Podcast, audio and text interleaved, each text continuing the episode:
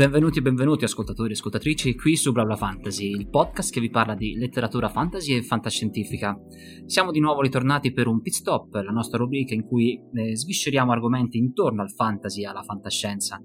E con me ci sono sempre i miei compagni di viaggio, i miei sodali, quelli che mi accompagnano nella autovettura su questa autostrada dell'immaginazione.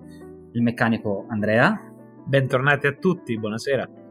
L'autostoppista Simone. Buonasera a tutti. E il navigatore esperto di inserire cosa a caso, non quello che vi pare, è Tommy. Allora, io lingua. Ciao a tutti. Accenti a caso. Ve l'ho detto prima, rispetto al budget che avete, io sono il meglio che potete permettervi. Perciò io grazie. Il nostro target. Sì, guarda con la G dolce. No. Però oggi abbiamo qualcosa di veramente speciale per voi. Oggi abbiamo veramente qualcosa di veramente speciale perché non siamo solamente in 4, ma siamo addirittura in 5 e prendiamo le multe. Prendiamo le multe. Abbiamo pure una voce femminile, qualcosa di estemporaneo a questo podcast, sinceramente. Non possiamo fare nessuna battuta sessista questa sera. No, vabbè. Regoliamoci, dai. Ma quindi lascio la parola alla nostra ospite della serata, Valeria Pannozzo. Ciao a tutti, buonasera. Lo pronuncio bene il cognome? Sì, sei stato perfetto, come Tommaso. Grazie, benvenuta Valeria. Benvenuta. Grazie. Ed è un ospite molto importante e particolare perché ci permetterà di imparare e approfondire un tema molto interessante che è la fantascienza cinese. Valeria, se ti vuoi presentare, ci vuoi dire chi sei, cosa fai, qual è il tuo ramo? Sì, certo, con piacere. Innanzitutto Unientaci significa buon nuovo anno della tigre, che sia prospero per tutti quanti. Dal 1 febbraio è iniziato il nuovo anno lunare cinese sotto il segno della tigre, tra l'altro il mio segno però è tigre d'acqua quest'anno, non è di fuoco, è d'acqua. Qual è la differenza? Che quella era di fuoco e questa è d'acqua. Basta, non te ne ci sono non 5 elementi circa e poi si alternano a seconda dei segni e poi vanno comunque a influire su delle caratteristiche del segno in sé. Comunque dà molto spazio al cambiamento, alla fluidità, allo spostamento, al movimento. L'acqua è così, però anche a molta energia, perché la tigre è l'animale, in Cina è il re degli animali, considerato il re degli animali, nonché uno dei due animali simbolo della Cina, perché c'è la tigre e il dragone. Il chihuahua avrebbe da ridire su queste cose. E invece è così.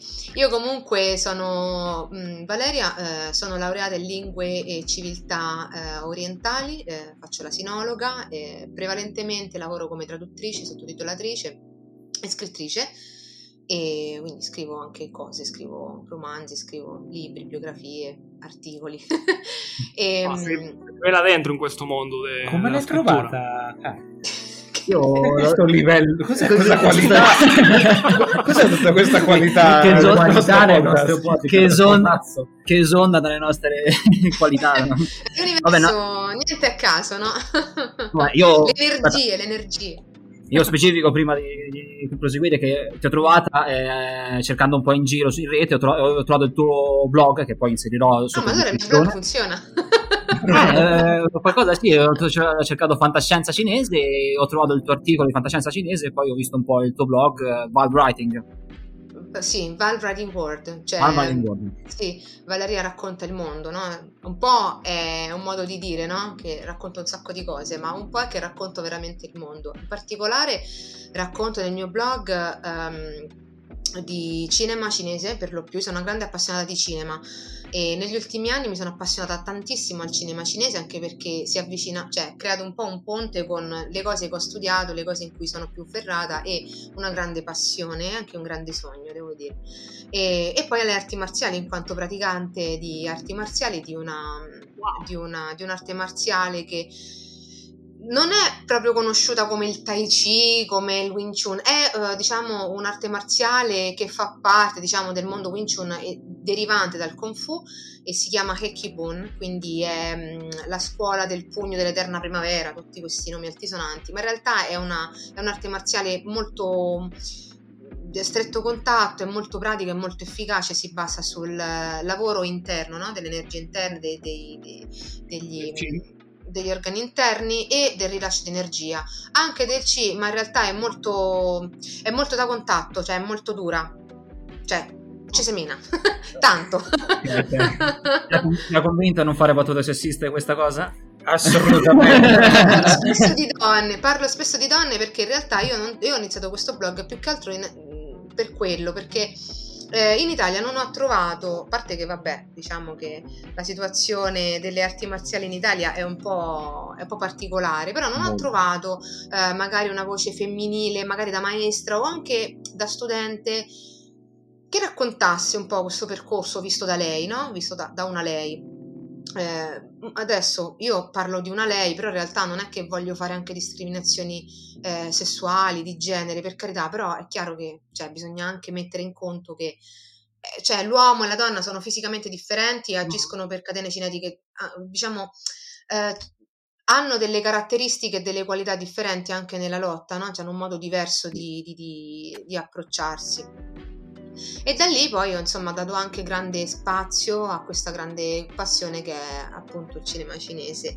Ho scritto un articolo sul appunto sulla fantascienza, che tra l'altro è stato abbastanza apprezzato anche in altri, insomma anche altrove, anche quando l'ho condiviso anche altrove.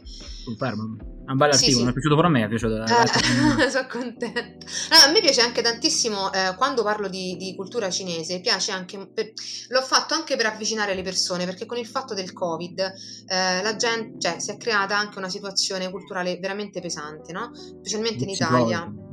All'inizio di marzo 2020, insomma, non si è creata una bella situazione anche in Italia, dove comunque alcuni cinesi sono stati anche vittime di violenza verbale, anche di violenza vera e propria, e io in quanto sinologa... specializzato nella ricerca dei capri espiatori, quindi... Ma non è proprio non è soltanto una questione dell'Italia, è una questione proprio umana, cioè quando si ha paura, quando non si sanno le cose, cioè si cerca, cioè la paura è una cosa anche molto istintiva e poco razionale, no? Ovviamente, e quindi si fanno cose che, cioè, veramente anche pessime. E quindi che ho fatto? Dico sì, però noi non è che, cioè l'Italia non è che è tanto digiuna dalla Cina, cioè noi stiamo in contatto con la Cina da sempre. Per questo sì. È molto insieme alla Cina per tanti punti di vista. L'ignoranza genera mostri, la diceva il famoso. Ma è vero, è così. Ma... Guarda, stavo ascoltando fino a qualche giorno fa il Dito di Dio, il podcast di Pablo Trincia, quello sul disastro della Concordia, e spesso mi venivano i brividi, cioè lì ovviamente mi ha raccontato sulla paura che c'era stata. Vabbè, bellissimo podcast, consiglio di ascoltarlo. Comunque sicuramente ho già ascoltato qualcosa e voglio ascoltare anche questo. Molto bello, devo mettere, veramente bello, mi ha preso veramente tanto, mi ha preso il podcast. Però parlando del nostro di podcast tornando di no, scusate, perché quello non l'avevo ascoltato. Io ho ascoltato alcuni dei vostri podcast, ma quello infatti mi mancava, dico perché c'era pure quello. no. Com'è che è nata questa passione però per la Cina? Cioè già quando sei giovane oppure ultimamente? Da quando hai iniziato a praticare? No, allora vorrei un attimino approfondire perché... Una volta. No, però è importante, perché Valeria ha detto che fondamentalmente maschi 6 lingue diverse e la tua passione però si è sviluppata per quella cinese. Ecco, sì. Deve essere stato un punto particolare che ha vinto sulle altre 5 lingue. Ma in realtà le lingue che ho appreso si sono un po' succedute nel tempo. Principalmente ho iniziato l'italiano, intanto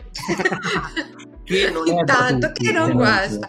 No, poi ho studiato l'inglese, poi il cinese comunque anche all'università, perché ho iniziato a studiare cinese all'università, cinese e giapponese all'università. Giapponese era il mio sogno, però quando ho visto il modo in cui insegnavano il cinese, il tipo di organizzazione. Poi avevo anche ascoltato la prima lezione di lettorato con la mia fantastica professoressa Zhang Yimou, che che era tipo una, beh, bellissima, sembrava Pocahontas e poi era tanto carina, spiegava benissimo, sempre molto disponibile, e niente, io mi sono innamorata della professoressa e anche del professor Masini, che ci spiegava tutto in maniera molto molto semplice e pratico, e quindi ho detto sai. Poi sentivo, ho studiato musica per tanti anni, quindi la ritenevo una lingua molto musicale, tanto quanto il giapponese, devo dire. Beh, in effetti, che università, per curiosità? Era l'università, la facoltà di studi orientali alla Sapienza. Ah. Adesso credo che sia Dipartimento di Studi Orientali, non mi voglio sbagliare perché ormai sono tanti anni. Vabbè, certo. No, però la caratteristica della musicalità della lingua, cioè, quella mi sembra molto particolare, perché loro, per esempio, una parola la possono pronunciare a 7 modi diversi. Cioè, ci sono 4 toni. Allora, con l'avvento del maoismo, diciamo con la politica di Mao e anche con la rivoluzione culturale, ci sono stati dei cambiamenti e delle semplificazioni, perché gran parte della popolazione cinese era analfabeta, e questo non era accettabile per Mao, giustamente. Cioè, sono contenta che comunque la gente, no, poi è stata alfabetizzata, e c'è stato anche un lavoro sulla semplificazione della lingua e anche dei toni, perché prima i toni erano molti di più, ad oggi abbiamo 4 toni, e effettivamente uno stesso carattere, cioè uno stesso suono, non dico lo stesso carattere, perché poi uno stesso suono può avere tanti caratteri diversi, però principalmente ci sono 4 toni. E rendono infatti la lingua molto, molto musicale. Io ho cominciato ad approcciarmi alla cultura asiatica da quando avevo 6 anni, perché per caso in un'edicola ho trovato un fumetto serio, cioè con dei disegni seri, ma proprio, sai, il viso tutto bello, non era una roba pupazzosa, no? Okay. Era una roba seria, di Sailor Moon. E io ho detto wow, che belli, io amavo tantissimo disegnare, ho imparato prima a disegnare e poi a scrivere e a parlare, quindi. E quindi ho detto wow, stupendo. Da lì ho iniziato ad appassionarmi tantissimo alla cultura giapponese, ho detto io un giorno voglio andare a vivere in Giappone, invece poi vedi la lingua, però insomma di poco, di qualche grado, mi sono spostata di qualche grado, e c'ho sempre avuto questa fissa per l'Oriente e per i viaggi, per conoscere le persone di una grande ricchezza anche spirituale o comunque di vita, e quindi poi niente, tutto questo poi l'ho condensato nei miei studi e nelle varie esperienze lavorative di viaggi, vissuto in Cina per un po', e il blog in realtà è iniziato come un hobby, e che adesso comunque mi ha fatto poi piano piano maturare la decisione di accettare il fatto che comunque questo settore è proprio la mia vita, cioè è proprio la mia strada, quello verso il cinema, verso queste passioni in particolare, anche perché amo molto condividere con le persone e un domani magari poter essere un esempio soprattutto per le ragazze, per le donne. Bello, sì, bellissimo. Complimenti. No, perché ci sono molte storie. Che dicono che iniziano. Questa è la mia villain story, no? La mia storia del super cattivo. No, questa è una storia da supereroi. Che non cominciamo a rotolare subito, per favore. Però io volevo anche dire una cosa in vostro favore, perché mi ha raccontato per sommi capi Alessandro. Chi siete, cosa fate, e veramente tanto di cappello. Scusa, no, tanto di cappello, ma che hai detto? Perché io stesso ho fatto in passato, io ho fatto di tutto, cioè se non ci fosse un lavoro l'ho fatto, tranne quelli illegali ovviamente, o quelli poco raccomandabili, però li ho fatti, e effettivamente è bellissimo quello che fate, perché la cultura si annida ovunque, specialmente nei posti dove meno te lo aspetti. È il nostro scopo, dopo, anche perché è un hobby nostro, no? Ci piace la fantascienza. Vi dirò cosa ho detto a lei. Non era fare soldi con la fantascienza. No, quello era lui che. Come dice la mia collega, sono una cena nerd anch'io. E sono un po' nerd perché sono giocatrice di giochi di ruolo, tra l'altro. Ah, sì? Tutti e quattro qua dentro. Dal vivo, soprattutto. Esatto. Quando si può. Però, ok, visto che parliamo di cinema cinese.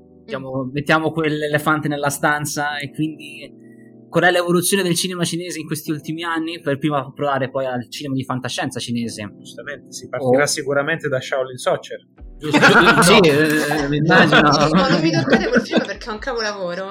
No, veramente è meraviglioso. Poi, è ancora più bello il doppiaggio in italiano con i dialetti. Io sono quasi sicuro di averlo visto al cinema.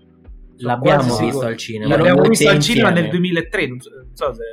Io l'ho visto piratato a casa di un amico, mi ricordo che ancora non sapevo cos'era la pirateria. Non ti fanno queste cose. Sì, ma era tipo veramente il 2003, qualcosa 2004. Guarda, allora, il cinema di fantascienza, la fantascienza in cinese si dice che sue huangxiang. Allora, mi è piaciuta la musica, ma che sue?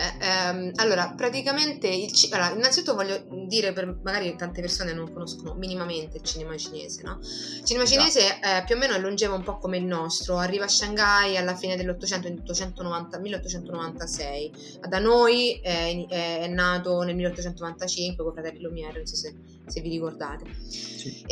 Ciò che lo differenzia rispetto al nostro cinema. Sai la storia del treno del cinema, la prima proiezione?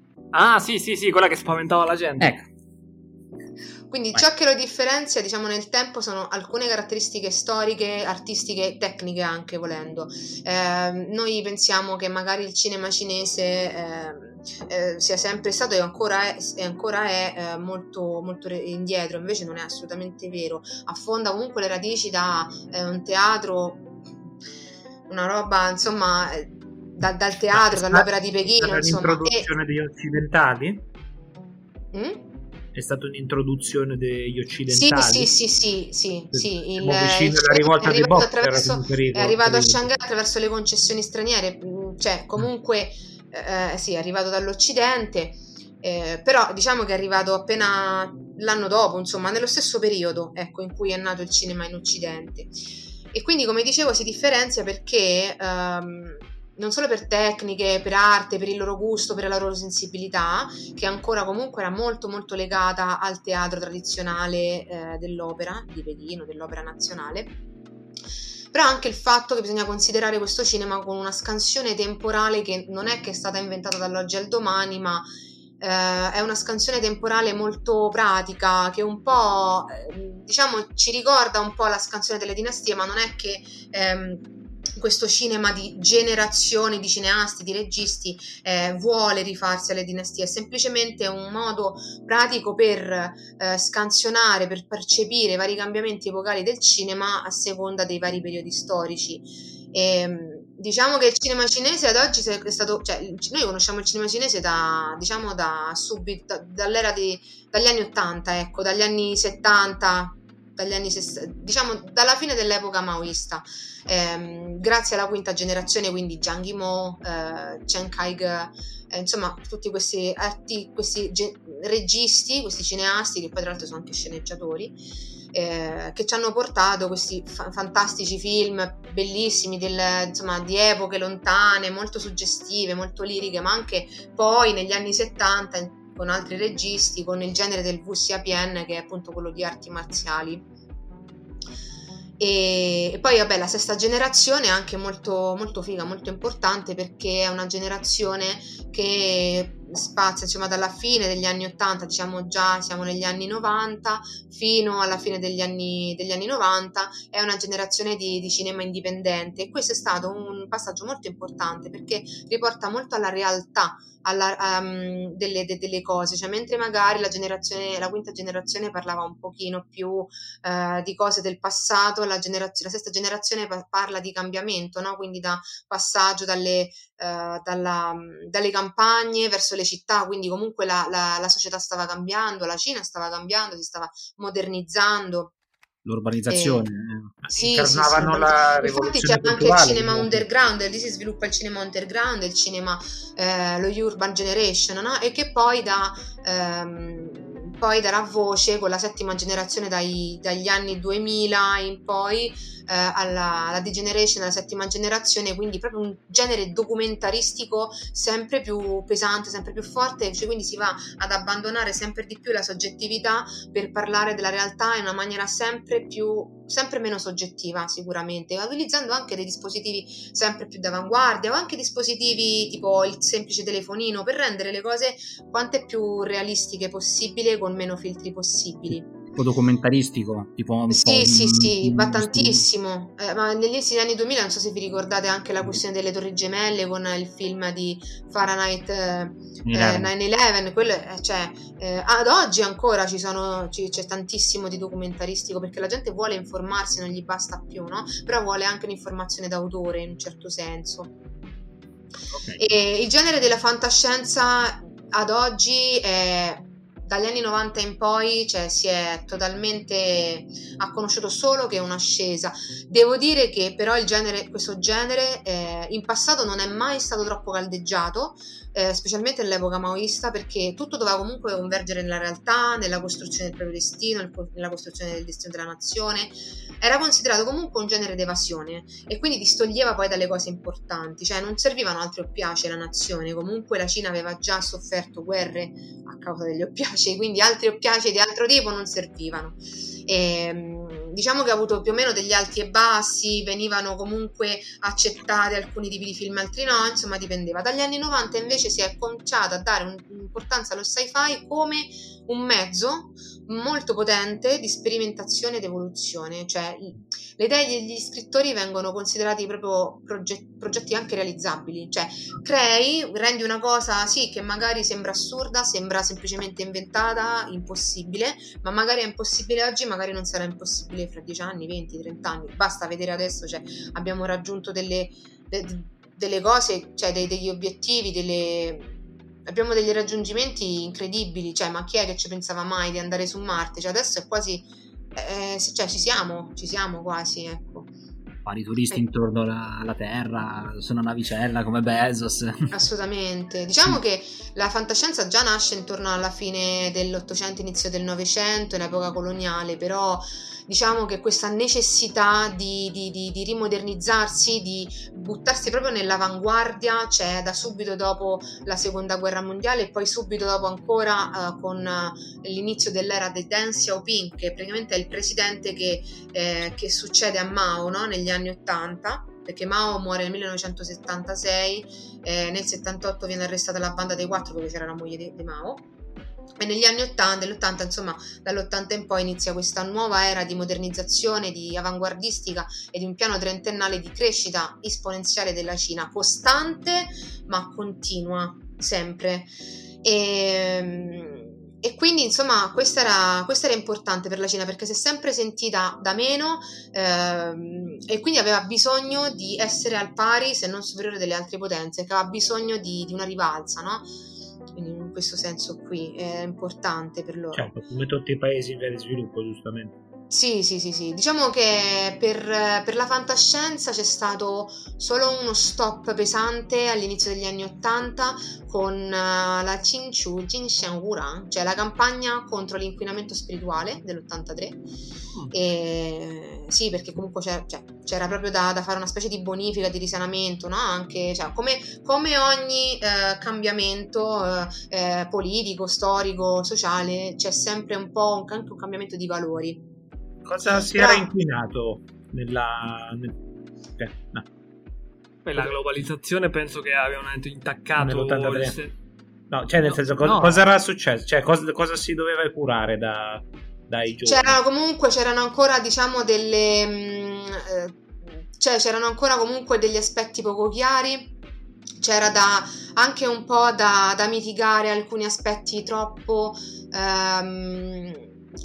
come dire, anche un po' troppo estremi delle precedenti. Beh sì, a parte, vabbè, consideriamo comunque che il pensiero maoista è quello che ha costruito poi la nazione che conosciamo oggi, no? Cioè, nessuno parli male di Mao perché sennò quasi c'è un macello. No, vabbè, a parte quello. No, ma è un passaggio che segna sempre tutte le epoche storiche quando c'è un passaggio politico, Questa caduta, questo momento così di down, in realtà poi si riprende soprattutto nei primi anni degli anni 90, in particolare quando il governo decide di cominciare a istituire le prime università sulla fantascienza, i primi corsi di fantascienza. Per esempio il primo è stato nel 91 con il primo corso di fantascienza all'Università Normale di Pechino, e nello stesso anno viene istituita anche la prima cattedra delle arti marziali, quindi adesso il WCAPN, cioè il genere, non viene più visto soltanto come qualcosa di evasione o magari da denigrare, non tanto da denigrare ma comunque da tenere a bada, e invece adesso ci sono, cioè si utilizzano, cioè fanno forza, cioè prendono dei punti di forza dalle loro tradizioni e da quello che in realtà all'inizio ritenevano magari anche non sano. Quindi, quello che una volta era un'arte minore, comunque che non era considerato, capito? Prima c'erano saggi, c'erano romanzi storici. Adesso comunque si prendono anche quei generi che non venivano tanto visti di buon occhio, comunque non venivano considerati poi così seriamente. Poi sono stati istituiti anche dei premi specifici come lo Yinghe Jiang, cioè il Galaxy Award e il premio Nebula cinese. No, l'ho copiato pure quello. Vabbè, hanno fatto bene almeno su quel punto. L'hanno utilizzato come volano per imprimere l'amore per la scienza ai ragazzi, li potevano aiutare per il salto tecnologico. Esatto. Infatti, cioè, per la Cina, per la Cina tutto deve avere un'utilità, un senso, cioè anche il fatto delle tecniche di cinematografiche, degli effetti speciali, cioè fin dall'inizio, quindi dai primi studi cinematografici dell'inizio del Novecento a oggi, ci sono sempre state anche le chiamate di altre di cooperazioni con staff da set, no? Di staff cinematografico anche dall'estero, quindi dalla Russia o magari anche dall'America, per collaborare, fare film a Hong Kong, a Shanghai, per imparare. Quindi loro andavano lì sia per girare insieme ma anche per insegnare e loro apprendere. E devo dire che poi anche la grandissima potenza economica che si è creata negli anni ha dato possibilità ovviamente al governo cinese di poter sviluppare ancora di più questo settore, il settore cinematografico, che io vi assicuro che negli anni a venire, quindi nei prossimi 5-6 anni sicuramente avrà ancora più preponderanza. Vi dico che in questi ultimi anni hanno fatto guadagnare allo sci-fi cinese non so, tantissimi riconoscimenti. Un esempio è per esempio The Wandering Earth, che ha vinto il Golden Oak Award di New York nel 2019. Sì, l'ho visto qualche giorno fa su Netflix, almeno sì, per capire cosa. Per ricordare che lo sci-fi è un genere che sia in Occidente che in Oriente comunque c'è anche delle commissioni, per esempio c'è quella con l'horror un esempio può essere Variant, che è un film, non mi ricordo di che anno era, però insomma era con l'horror, era una roba di alieni, cose così, insomma. Poi c'è per esempio un'altra cosa molto carina che può ricollegarsi al nostro film, al nostro cinema italiano, è l'arrivo di Wang, che non so se avete visto The Arrival. I Manetti Bros, chi era, no? I Manetti Bros, sì. Non so se avete visto The Arrival, a me l'ha un po' ricordato in un certo senso, però vabbè, poi i Manetti Bros. L'arrivo di Wang non l'ho mai visto sinceramente, no. Però da vedere. Ma adesso non so se l'arrivo di Wang, perché i Manetti Bros mi stanno, cioè poi così non apprezzo qualcosa e non apprezzo tanto altro. Ma cosa c'è di differente fra la fantascienza comunque cinese, propriamente cinese, e quella occidentale? Cosa si differenzia? A parte l'utilizzo utilitaristico che come dicevi.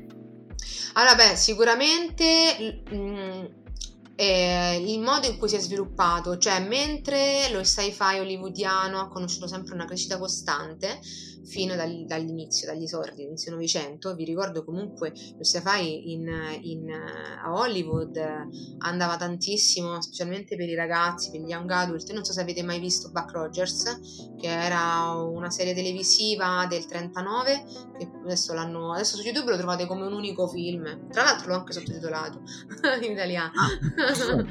Cioè Star Wars, ragazzi, cioè se volete vedere pezzi di Star Wars sono stati tutti presi da quel film, da quella serie Buck Rogers. Tra l'altro, vabbè, ci stanno anche delle cose un po' di generi che però sono parte delle... No, vai. Era l'epoca. Era l'epoca, cioè io... Le opere vanno analizzate nel loro contesto. Esatto, guarda, io sono totalmente concorde, non si toccano certe cose, dai. E invece, appunto, come vi dicevo, la Kequan cinese, quindi lo sci-fi cinese, ha avuto sempre un po' una crescita un po' singhiozzante, no? E mentre adesso magari la fantascienza occidentale sì, è comunque molto apprezzata, però ci sono molti altri aspetti, altri generi che trattano meglio alcune tematiche che a noi ci sono molto, molto più care, ma non è per niente, perché noi comunque stiamo viviamo altre problematiche, altre questioni sociali, cioè ogni paese, anche ogni emisfero comunque ha delle realtà che vive, delle questioni, delle problematiche. E invece per la Cina sicuramente la fantascienza è anche un po' un segno di creatività, da considerare per esempio che tanti scrittori di fantascienza sono loro stessi ingegneri, scienziati, gente, economisti, cioè gente che veramente magari è proprio già del settore e poi magari sviluppa la propria creatività inventando, no? Come fanno i matematici, cioè inventando pongono una questione, perché poi la storia si basa sempre su una domanda, no? E se fosse così, oppure se accadesse questa cosa, e quindi poi l'analizzano con le loro capacità creative. Quindi questo sicuramente è una delle principali, e poi da considerare anche tantissimo i budget, tantissimo, loro spendono tanto su questo.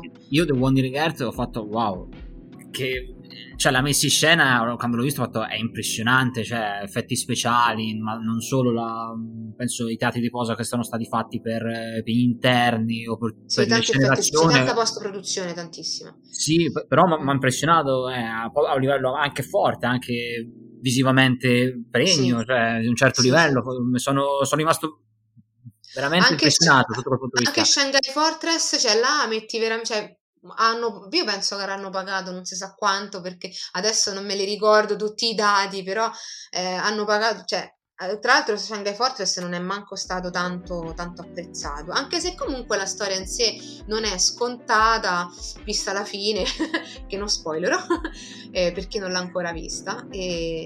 Comunque lì per esempio è molto impattante l'organizzazione cinese, cioè su Shanghai Fortress veramente vedi organizzazione di massa, vedi tutto, cioè tutti i soldi, tutta l'organizzazione, tutte le risorse per fare questo film, ma anche all'interno del film ti fa capire come una nazione intera butta tutte le risorse su un unico comune obiettivo, perché loro sono 1000 ma sono un unico cuore, come dice poi pure l'inno, tra l'altro.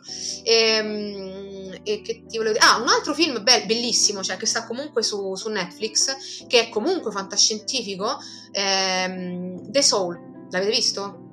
The Soul? The Soul. Lime. Sì, no. Sì. Io no, ma io perché non vedo film, non vedo niente, ma non so loro. No, vedetelo perché è veramente molto bello. Mi pare The Soul era del 2020, sai che non mi ricordo, aspetta faccio una leggera ricerca, non me lo ricordo più. Dello scorso anno, scusate, mi sembrava di più. È uscito proprio e si trova su Netflix molto la pandemia. The Soul, la copertina c'è un uomo asiatico pelato praticamente, calvo, scusate. Va benissimo. È molto bello perché ti tira fuori anche una questione importante sull'anima e sull'epigenetica. C'è all'inizio un non so che di horror, però fortunatamente si sono fermati là. Okay. E mi ha ricordato tantissimo un film sempre un po' fantascientifico che si chiama almeno per me è fantascienza. La pelle che abito. Ah, Almodovar. Non l'ho visto, però non ho capito. È tremendo, però è bellissimo. Almodovar ultimamente è ritornato un po' in auge, sembra, con gli ultimi film. Quello La pelle che abito, che Banderas ha detto che era spettacolare, mi pare, su quel film, se non sbaglio. Stupendo. E infatti, se tu hai visto quello... Parallela, cioè. Sì, ma se tu hai visto La pelle che abito, Soul secondo me è un po' più una passeggiata, perché non lo so, in qualche modo mi ha inquietato di più La pelle che abito, almeno a me personalmente. Devo vederlo, quando ho tempo. Allora, l'ultimo film che ho visto era quello del Toro, se guardi me, io ti dico sempre che non l'ho visto, non so queste cose. Ho visto quello del Toro, quello che probabilmente uguale. Sì, ok, va bene, la fiera delle illusioni, quello, secondo me potrebbe andare tranquillamente a Oscar e potrebbe vincere qualcosa sì, vabbè, tranquillamente. Io mi ricordo che nel 2020 ha vinto un film coreano e io non tra l'altro lo scorso anno ha vinto la prima regista asiatica donna, Chloe Zhao. E non escludo, magari, chissà, magari nei prossimi anni magari qualche Oscar lo vincerà anche qualche attore o regista o sceneggiatore cinese, che loro c'hanno tanto. Visto i rapporti che c'è adesso tra Cina e Stati Uniti, è difficile. La guerra fredda, ragazzi, la guerra fredda conclamata già da diverso tempo. Sì. La vedo dura per adesso, però chissà in futuro. No, vabbè, su quello bisogna vedere, ma... No, fa ridere perché sembra che dal punto di vista come guerra fredda, vabbè, adesso famo una piccola parentesi, no, è troppo lunga la parentesi, però secondo me la sta vincendo la Cina la guerra fredda, perché basta vedere TikTok, come fanno la tendenza, quella occidentale punta a fare... quei trend che sono molto il trend, la parte diciamo programmazione occidentale punta a fare dei trend che sono particolarmente o pericolosi o comunque che abbiano un impatto negativo sulla società, mentre quella cinese, o almeno dalla parte lì, se mi sbaglio non lo so, punta a fare diventare trend, per esempio chi fa la carriera medica, chi fa la carriera di ingegnero, cioè tutti questi video che rappresentano progetti della cultura orientale, che mi ha sempre affascinato sta cosa, che la cultura occidentale è sempre stata molto individualista, che punta sull'individuo, sul successo personale, so io che devo riuscire. Alla fine il modello occidentale americano magari è quello, mentre quello americano, come si chiama, l'uomo che si fa da solo, il self-made man, esattamente. Invece sempre tanto le culture orientali, che c'è non è il singolo ma la comunità. Lo diceva prima Valeria, no? Per mille siamo uno. Non mi ricordo qual è il detto che hai detto prima, Valeria. Noi siamo legione. No, mille siamo uno. L'inno cinese c'è un verso che dice che siamo mille corpi ma un solo cuore. Ecco. Oltre a cinema, conosci anche alcuni libri di fantascienza editi in Italia? Sì, allora, tu devi sapere che da qualche anno c'è un progetto editoriale molto interessante di fantascienza contemporanea cinese, che è curata da Francesco Verso con la Future Fiction, e qui per esempio c'è un libro suo, io mi sono innamorata delle sue copertine, prima o poi quando scriverò un libro voglio una copertina così. Ok. Tipo, Nebula. È un panorama dove c'è questa specie di castello stile orientale, no? Quelli sì. Vabbè, questo qui è una raccolta di racconti tradotti da Chiara Cicarini, che tra l'altro è la mia collega, è tanto carina, tanto brava, sì. Anzi, poi dal punto di vista letterario, se volete poi sentire lei, magari l'avviso. E niente, per esempio un libro così è molto carino, perché è una raccolta di racconti, c'è Liu Cixin, Xia Jia, Chen Qiufan e Wu Yan. Okay, per c'è persone come me che non capiscono tutti, i nomi. No, allora guarda, sono tutti scrittori molto molto, cioè sono famosi, sono vincitori di premi eccetera, e sono tutti ovviamente o professori, o per esempio Chen Qiufan, che è molto famoso, che è conosciuto come Stanley Chan, Tra l'altro gli ho fatto pure gli auguri di compleanno qualche giorno fa, ma ho predisposto, è stato troppo carino. E lui tra l'altro, cioè, poco più grande di me, cioè dell'81. Poi sono tutte persone giovani, cioè hanno 30 anni, 35, 40. Mi pare che Liu Cixin è un po' più age, insomma, del 63. È quello del problema dei tre corpi, sbaglio? Sì, il problema dei tre corpi è un must, quindi poi vi fate dire. Perché lo sentito sempre, cioè leggenda in giro. Devono farci il film, vari... tra l'altro, so che ci devono fare il film, non so quando esce. So che c'è questa idea di fare, non so, solo il film che ha preso Amazon, che ci ha puntato tipo veramente tanti soldi, cioè non dico ai vari del Signore degli Anelli con la produzione cinema, ma tanti soldi, solo che dovrebbe essersi fermato a un certo punto perché c'è stato veramente un problema di cronaca nera, che tipo un produttore ha ucciso un altro produttore. Se no, sapevo questa cosa, okay. Ma questo è vero, veramente, okay. È un vita reale. No, sapevo sta cosa, però può essere che forse ho letto male, può essere che ho letto, quindi non lo so. Approfittando di questo, no, ma approfittando della cronaca nera, no, forse è un argomento un po' comunque piccante. Sì. Il problema il problema della censura che applica la Cina all'interno di quello che riguarda la parte un po' dei suoi autori, scrittori, cinematografi, insomma, non c'hanno una specie di... Sì, vabbè, la censura c'è sempre stata. Allora, premetto una cosa, che questo problema della censura, che ti dicono no, la Cina è censura. La censura c'è ovunque, e soprattutto la censura più brutta in assoluto, secondo me, è la censura che non è una censura, ma è una... come dire, la tendenziosità e la faziosità. Allora, in Cina le cose sono molto chiare, cioè loro hanno il SART, che è un organo di controllo governativo che stabilisce delle norme, dà delle regole, delle norme su una produzione, su alcuni contenuti, cioè tu puoi parlare di quello che vuoi, però ci sono dei limiti. Poi ci sono delle censure un po' più pesanti, perché dipende sempre dal tipo di tema che tu affronti. Cioè, se tu vuoi parlare della libertà d'espressione, lo puoi fare il film sulla libertà d'espressione in Cina, però sappi che tu stai affrontando un tema per cui sicuramente ti arriva qualcuno e ti dice devo leggere il tuo copione, devo capire la tua sceneggiatura, devo capire, devo controllare quali parole dici. Perché comunque sia, è una questione anche di pratica, no? Cioè, sono 1,6 miliardi, anche po', cioè, comunque bisogna mantenere anche una certa unità, e quindi diciamo che la censura sì, esiste, c'è.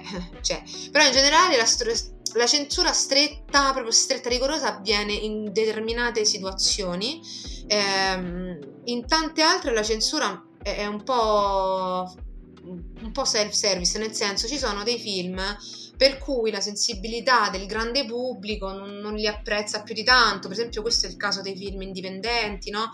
Che sono un po' più, non dico di nicchia, però sono considerati di nicchia perché si rivolgono a un pubblico un po' più ristretto, per esempio, e quindi in un certo senso vengono visti come censurati, ma semplicemente, guarda, in Cina veramente tu puoi accedere a qualsiasi film, anche da streaming pirata, anche da con DVD, anche da fare... no, non entri, no, veramente, non entri. Se tu vuoi trovare il modo di vedere una cosa, la vedi, non è che non la vedi, certo. È semplicemente che comunque la sensibilità, l'occhio comune, ci sono alcune cose che non gli, della massa ovviamente non gli interessa, comunque non ci si ritrova, non ci si riallinea. Sì, vabbè, quello è un shock culturale, cioè punti di vista della cultura, sì, però su certe cose proprio non ci, cioè noi magari tante cose anche noi italiani non ci ritroviamo per niente, cioè, è naturale, cioè, immagino che le robe mainstream, i film che vanno per il grande pubblico eccetera eccetera, magari subiscono un certo trattamento, mentre quelli proprio di nicchia, che non è che c'è tutto questo pubblico, magari vengono poco rimaneggiati, mettiamola così. No, cioè, ma c'è anche...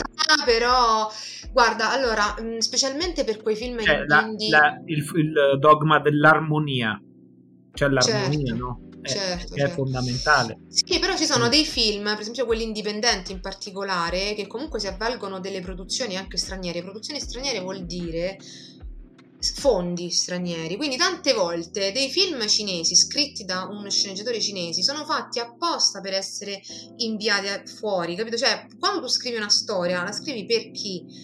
E è normale che se tu tratti un argomento, sai che quell'argomento verrà letto di più da una persona, da un gruppo, un certo tipo di pubblico. Cioè, per esempio, faccio un esempio veramente scemo. Parliamo di target. Un esempio scemo, cioè Harry Potter lo può leggere, sì, pure quello di 90 anni, però è chiaro che l'Harry Potter lo legge più un ragazzino dei 11 anni che uno dei 40 che magari fa un'altra vita, per esempio. Poi ci sta pure quello dei 40, io, cioè, fra un po', capito? No, vabbè, certo, poi un'opera c'è anche da dire una... per essere vista da chi la deve vedere, giustamente. Sì, cioè, ma poi vanno anche soprattutto per i festival stranieri, queste cose qui, e poi tante volte ci giocano pure con la questione di propaganda politica, no? E dicono, ah, questo qui è un film bannato dalla Cina, ma magari neanche lo conoscono in Cina, ma perché semplicemente non se lo filano. Sì, cioè, sì, probabilmente sì. Ah, no, mi hanno centrato, però... no, è un cane, tu non ti servi la persona. No, poi c'è anche da dire un'altra cosa, 2 anni fa, il 7 agosto, la China Film Administration e il CAST, che è la China Association for Science and Technology, hanno stilato un documento per quanto riguarda l'avvenire della K1, cioè dello sci-fi, che sarebbe detta in inglese le several opinions on promoting the development of science fiction films, cioè è una serie, è un documento di opinioni, cioè di normative riguardanti relative allo sviluppo appunto di questo genere. Un manifesto. Sono 10 punti, sì, un manifesto di 10 punti che ricollano un po' il genere all'interno del partito, cioè della visione, no? Di dove dovrà andare. Niente Wing Chun, niente Taiwan, cioè queste cose qui. No, semplicemente lo riconducono, no, a quella loro visione utilitaristica, e quindi afferma poi un punto in particolare anche l'osservanza del pensiero di Xi Jinping, perché comunque che è il nuovo grande timoniere, ad oggi viene considerato così, e quindi anche perché, cioè, è il leader, sa amministrare, consolidare, portare avanti comunque la crescita di un nuovo impero cinese, si può dire in un certo senso, no? Non impero. E poi, cioè, voglio anche dire un'altra cosa, diversi anni fa lui, in uno dei suoi discorsi di Capodanno, non quello cinese, Capodanno gregoriano, aveva dichiarato con estrema convinzione la prosperità del paese per altri 100 anni, e poi in particolare in quest'ultimo Capodanno, quello tra il 2021 e il 2022, ha ribadito un po' questo concetto dicendo che entro il 2035 la lingua cinese sarebbe stata un po' la lingua comune. Mo' bisogna vedere perché, insomma. Sicuramente, vabbè, dal punto di vista del contesto lavoro di voi è come lingua importante. È sicuramente ambizioso, non possiamo. Però devo dire che finora tutto quello che ha detto, cioè a parole è corrisposta azione, quindi io non voglio dire niente. Okay. E poi anche un'altra cosa che volevo dire su sempre sulla fantascienza, sempre ritornando alla questione del piano un po' utilitaristico, no? Cioè utilitario, dell'utilità di questo genere. C'era già c'era all'inizio del Novecento, c'era uno scrittore che è considerato il fondatore della letteratura moderna cinese, che è Liu Cixin, e lui diceva che la fantascienza era un nuovo mezzo di divulgazione scientifica che poteva essere adatta alle masse, proprio perché, come avete detto voi prima, avrebbe comunque aiutato le masse a evitarsi tutte quelle spiegazioni scientifiche difficili, paroloni, e rendere magari la scienza più alla portata di tutti. Ed è una cosa che poi è stata ripresa, perché ovviamente sì, un'opera divulgativa di massa, come anche Asimov faceva lo stesso, esatto, con i suoi racconti. Anzi, nasce proprio come divulgatore scientifico, lui anzi piaceva ancora di più divulgare scientificamente piuttosto che scrivere ciclo delle fondazioni, almeno da quello che ho letto. E prima di chiudere, un'ultima domanda. Cioè, noi stiamo vedendo, secondo me, che soprattutto in Oriente, non solo la Cina, ma Giappone, Corea del Sud, comunque un sacco di nazioni proprio orientali stanno veramente avendo un successo incredibile, anche trasportate su piattaforme americane, visto che Netflix cioè Wandering Earth, Squid Game, la nuova serie di fantascienza, quella dei zombie coreani, che loro fanno solo roba dei zombie coreani, non so perché, fissati con i zombie, fissati, non ho capito, che sembra che sta avendo qualcosa successo pure quella, può essere che sia un nuovo Squid Game. E... Vabbè, una nuova miniera d'oro, è una miniera d'oro, sarà più facile piuttosto che fare mostri giganti, giustamente un po' di trucco e via, masse di zombie. Te vedi i coreani che corrono e sbattono contro i muri, è impressionante, è una cosa. Però comunque sembra che, cioè, sia questa ondata culturale orientale che stia veramente investendo incredibilmente, tipo anche l'Occidente, tutto il mondo. Secondo te potrebbe intaccare il predominio un po' di Hollywood, soprattutto sotto questo punto di vista? Adesso parlo più di intaccamento. Intaccare mi pare una parola un po'...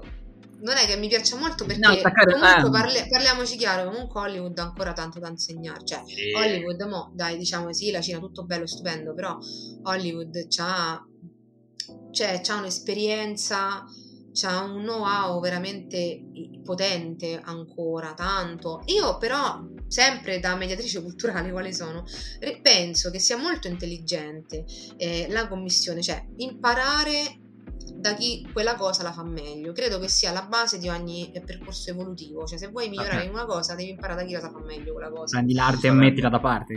Vabbè, sulla Scala dei Giganti puoi guardare com'è il diretto quella sulla Scala dei Giganti, non mi ricordo nemmeno io com'è il detto. No, è bello allora io dico una cosa, è come è bella la fantascienza che serve a divagare la mente, perché divagare la mente aiuta anche a renderla più creativa. Poi tra l'altro anche, diciamo, la fantascienza occidentale, quella hollywoodiana, anche attraverso le serie televisive di Netflix, comunque hanno portato delle riflessioni. Cioè, io non so se vi ricordate Black Mirror, quella serie di racconti, cioè bellissima, quella è l'unica serie che io conosco finora che ha messo in scena dei racconti. Cioè, di solito è sempre un romanzo fatto in serie, questi sono tutti racconti, comunque sono interconnessi perché parlano di tecnologia, no? Del fatto di come il computer, la tecnologia ha cambiato la nostra vita, l'ha influenzata. Io la definisco un Doraemon inglese, la definisco Black Mirror. Scusa una cosa, c'ha lo stesso identico obiettivo, cioè molte puntate di Black Mirror sono tecnologia che è funzionale, che funziona, solo che l'uomo non è che lo utilizza, ne abusa, ne fa un utilizzo sbagliato. Ma come tante cose, l'uomo è comunque anche un po' un bambino, no? In un certo senso, su alcune, cioè, su certi livelli è così. Cosa? E poi però si offrono anche delle... magari sai che c'è, tante volte in Occidente si solleva la questione e poi allo spettatore viene lasciata la riflessione. E invece magari con la fantascienza cinese io quello che vedo è che loro offrono degli spunti di soluzione, tipo, che ne so, in Last Sunrise, non so se l'avete visto, Last Sunrise pure è figo perché comunque solleva la questione dell'energia solare, anche delle energie rinnovabili, e questo film parla appunto del fatto del sole che si spegne, una cosa inquietantissima. Sì, invece The Wandering Earth è il sole che ci uccide, tipo, che si spande ancora di più, quindi c'è sempre il fatto che il sole o ci uccide o ci spegne. In qualche modo ci ammazza tutti. Sì. Comunque sono delle questioni, e poi cerca nel film, i vari personaggi cercano delle soluzioni, trovandole o non trovandole, o comunque offrendo più spunti di soluzioni. Su questo magari un po' secondo me c'è un terreno di incontro, penso sempre che si possa imparare gli uni dagli altri, almeno quello che mi auguro. Comunque resta il fatto che Hollywood c'ha ancora tanto da insegnare, anche se Hollywood stesso affonda le proprie radici dalla nostra cultura italiana e la cultura antica nostra, no? Teatrale, classica. Hanno ripreso tante cose e poi le hanno rielaborate, le fanno fatte loro, le hanno... Se non sbaglio, tipo ad Hollywood c'era tipo proprio gli albori, quando le prime industrie cinematografiche erano sviluppate, c'era la censura pure lì su certi temi, certe cose, oppure c'era certe case di produzione che potevano fare certi film, altre no. E il primo film che in verità riuscì tipo a fare questa cosa, perché non era americano ma era italiano, era un film di Fellini che non mi ricordo come si chiama, che però arrivò lì e fece un sacco di successo perché era qualcosa di Ah, perché c'era il buon costume, quella cosa del buon costume in America. Tipo che non potevi fare dell'alcol, non, sì, non ci potevano essere le persone, cioè, sì, le persone a letto non potevi farle vedere fino a un certo. Sì, sì, cioè, ci sono delle politiche di proibizionismo. Sì. E c'era sto film italiano che ha sbancato per quello. Infatti però potevano fumare tutti. Perché... Vabbè, quello faceva male anche. Quello è vero, non faceva male. Era l'epoca, come il genere, cose via col vento, cosa ci mette il disclaimer, quelle robe lì. Certo. Comunque volevo aggiungere al fatto che voi sicuramente, da quello che ho visto, vi piace anche un po' più il cinema asiatico, se coreano, giapponese, non so. E loro comunque hanno dato un boost, cioè soprattutto quello coreano ultimamente sono veramente veramente bravi, tanti attori veramente veramente validi, tra l'altro molto apprezzati dai vari festival, e quindi se è vero che già alcuni attori, registi cinesi erano già apprezzati prima, come Zhang Yimou, sai, come Gong Li, bellissima, bravissima, volto della quinta generazione, come Maggie Chang, Little Tony Liang che è un figo da paura, tra l'altro. E niente, adesso anche in Italia, cioè io quello che mi auspico e quello per cui sto cercando di lavorare è proprio questo, cioè di fare in modo che ci siano molte più collaborazioni tra cinema italiano e cinese. Ci vorrà del tempo. Però sì. Non è neanche tranquillo troppo, eh? Natale a Pechino, non vediamo l'ora. Ne parenti Zhang Yimou, tipo una collaborazione insieme. Perché ci sono tanti attori italiani che hanno già lavorato in Cina. Tra l'altro in The Wandering Earth c'è anche un attore italiano che ha fatto delle parti un po' secondarie, sì, diciamo sì, che lo abbiamo già iniziato, insomma, questa associazione tra, sì, diciamo, mi pare pure, oddio, sai che non mi ricordo, c'era un attore italiano molto famoso che ha lavorato in Cina, ha fatto dei film, non mi ricordo il nome, però poi magari ve lo dirò poi. Beh, quindi aspettiamo tutti quanti La Casa dei Papelle versione coreana, che dovrà uscire fra poco, il trailer, no. È vero, infatti quando l'ho visto ho fatto no, basta, pure c'è coreana adesso, dovete fare l'originale, non copiare. Anche le donne, scrivono fantascienza anche le donne, una cinese che c'ha, veramente è della nostra età, io non so voi quanti anni avete, ma questa qui c'ha 36-37 anni, questa qui è. Parla per te. Insomma, è docente all'università Xi'an, eccetera. Insomma, ha vinto diversi premi come il Galaxy Award nel 2004. Sì. E insomma, lei si chiama Xia Jia. E che libro ha scritto? C'è qualcosa in italiano? Allora, lei ha scritto Carmen, Usignolo. Poi qui altro, allora per esempio uno di questi qua, io ho questo libro, ce n'è uno che adesso vi dico, di un bel racconto, questo è L'estate di Tong Tong, che è molto carino, e parla dell'utilizzo dei robot nella vita quotidiana. Un altro molto carino è Buddhagram, che poi è stato ristampato a sé. È un altro libro di Chen Qiufan, no, è un altro racconto che parla appunto di un'applicazione adesso non mi ricordo neanche perché l'ho letto diverso tempo fa questo, però ha sollevato anche lì una certa questione. Adesso non ricordo bene, comunque leggetelo, questo è bellissimo, cioè. Quindi il libro si chiama Nebula, giusto, perché tanto questo sì, per l'approccio alla fantascienza cinese è carino questo, okay. Poi vabbè, i film che vi ho detto prima sono veramente belli. The Wandering Earth, Last Sunrise, The Soul. Last Sunrise è bello, The Soul, ragazzi, è scioccante, Shanghai Fortress è carino. Poi vabbè, poi l'arrivo di Wong, quello italiano, ovviamente produzione totalmente italiana. E niente, poi che ne so, poi ci sono quelli magari con commistioni, per esempio, di horror e cose così. Basta, magari tante volte basta anche semplicemente andare su internet. Comunque quelli proprio più nuovi sono questi. Anche perché adesso come adesso il cinema cinese adesso come adesso fa soprattutto film di guerra, film di guerra storico, battaglie del 1940, del 1900. Se non sbaglio il secondo incasso del 2021 è un film cinese, cioè proprio dopo Spider-Man No Way Home c'è un film cinese di guerra. È un film cinese che qui in Italia ancora non è arrivato purtroppo. Però ovviamente io c'ho i miei mezzi. Lecitissimi, ovviamente. Lecitissimi.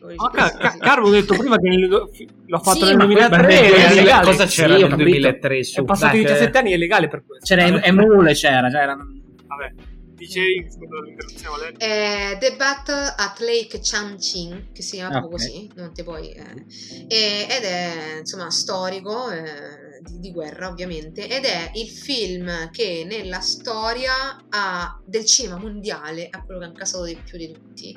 E adesso, no, quando è stato? L'altro ieri? Mi pare era uscito il 31, mi pare il 31 di gennaio, mi pare è uscito il secondo, cioè la seconda parte, cioè il sequel, e solo in mezza giornata aveva tipo incassato 750 milioni di dollari. Anche perché sto leggendo che tipo in Cina le sale cinematografiche tipo spuntano fuori come funghi, ne stanno costruendo una dietro l'altra e la gente va tanto al cinema, veramente tanto al cinema. Non è più come... Considera che durante l'epoca maoista avevano creato, siccome non ce n'erano tanti cinematografi, tra l'altro su questo c'è Zhang Yimou che ha fatto un film, One Second, che è di quest'anno, che appunto parla del cinematografo, no? E all'epoca non ce n'erano tanti, specialmente durante la rivoluzione culturale si erano creati dei cinematografi mobili, delle unità mobili per proiettare i film, ovviamente sempre più 40. Sempre tutto rimanda su quello. Va bene, io credo che abbiamo chiuso col iniziare a vedere il fantascienza cinese, e possiamo chiudere un sacco con spunti interessanti di cose da vedere. Spero che sia stato interessante, anche appassionante per alcuni, perché mi rendo conto che è un argomento abbastanza di nicchia in un certo senso, però anche vasto, anche più vasto di solo quello che abbiamo parlato noi. Però come inizio, almeno come inizio, sì, va benissimo. Possiamo chiudere con il nostro solito costume dei saluti. Bene, io ringrazio ancora Valeria. Vabbè, certo, l'ospite per primo. Grazie ancora Valeria per questa bella chiacchierata. Grazie, siete simpaticissimi. Hai qualche parola di chiusura? Se vuoi le puoi dire adesso, se no continua. Guardate sempre i film, o comunque approcciatevi all'arte visuale, ma all'arte in generale, sempre con una cognizione di causa, e qualsiasi cosa voi vogliate, voi immaginiate, è comunque possibile, cioè qualcosa che voi non riuscite a vedere adesso comunque non vuol dire che non sia possibile. Ok, parole bello. Quindi basta chiudere con dai. Andate a vedere i film. Servono comunque le frasi ispiratrici, perché sennò questo probabilmente non è volata. Leggetemi articoli, seguitemi soprattutto. Ecco, questa è la risposta che ci aspettavamo. Il cliché che ci aspettavamo era questo. Seguiteli questi quattro ragazzi. Va bene, saluto il caro meccanico Andrea. Ciao a tutti e alla prossima, mi raccomando. Basta. Mi raccomando, pensavo c'era qualcos'altro. Mi raccomando, seguite il blog di Valeria, giustamente. Scusa. Simone, è stato un piacere e interessantissimo questo discorso, insomma, questo argomento. Tommy, vi saluto anche io. Alla prossima, ragazzi e ragazze.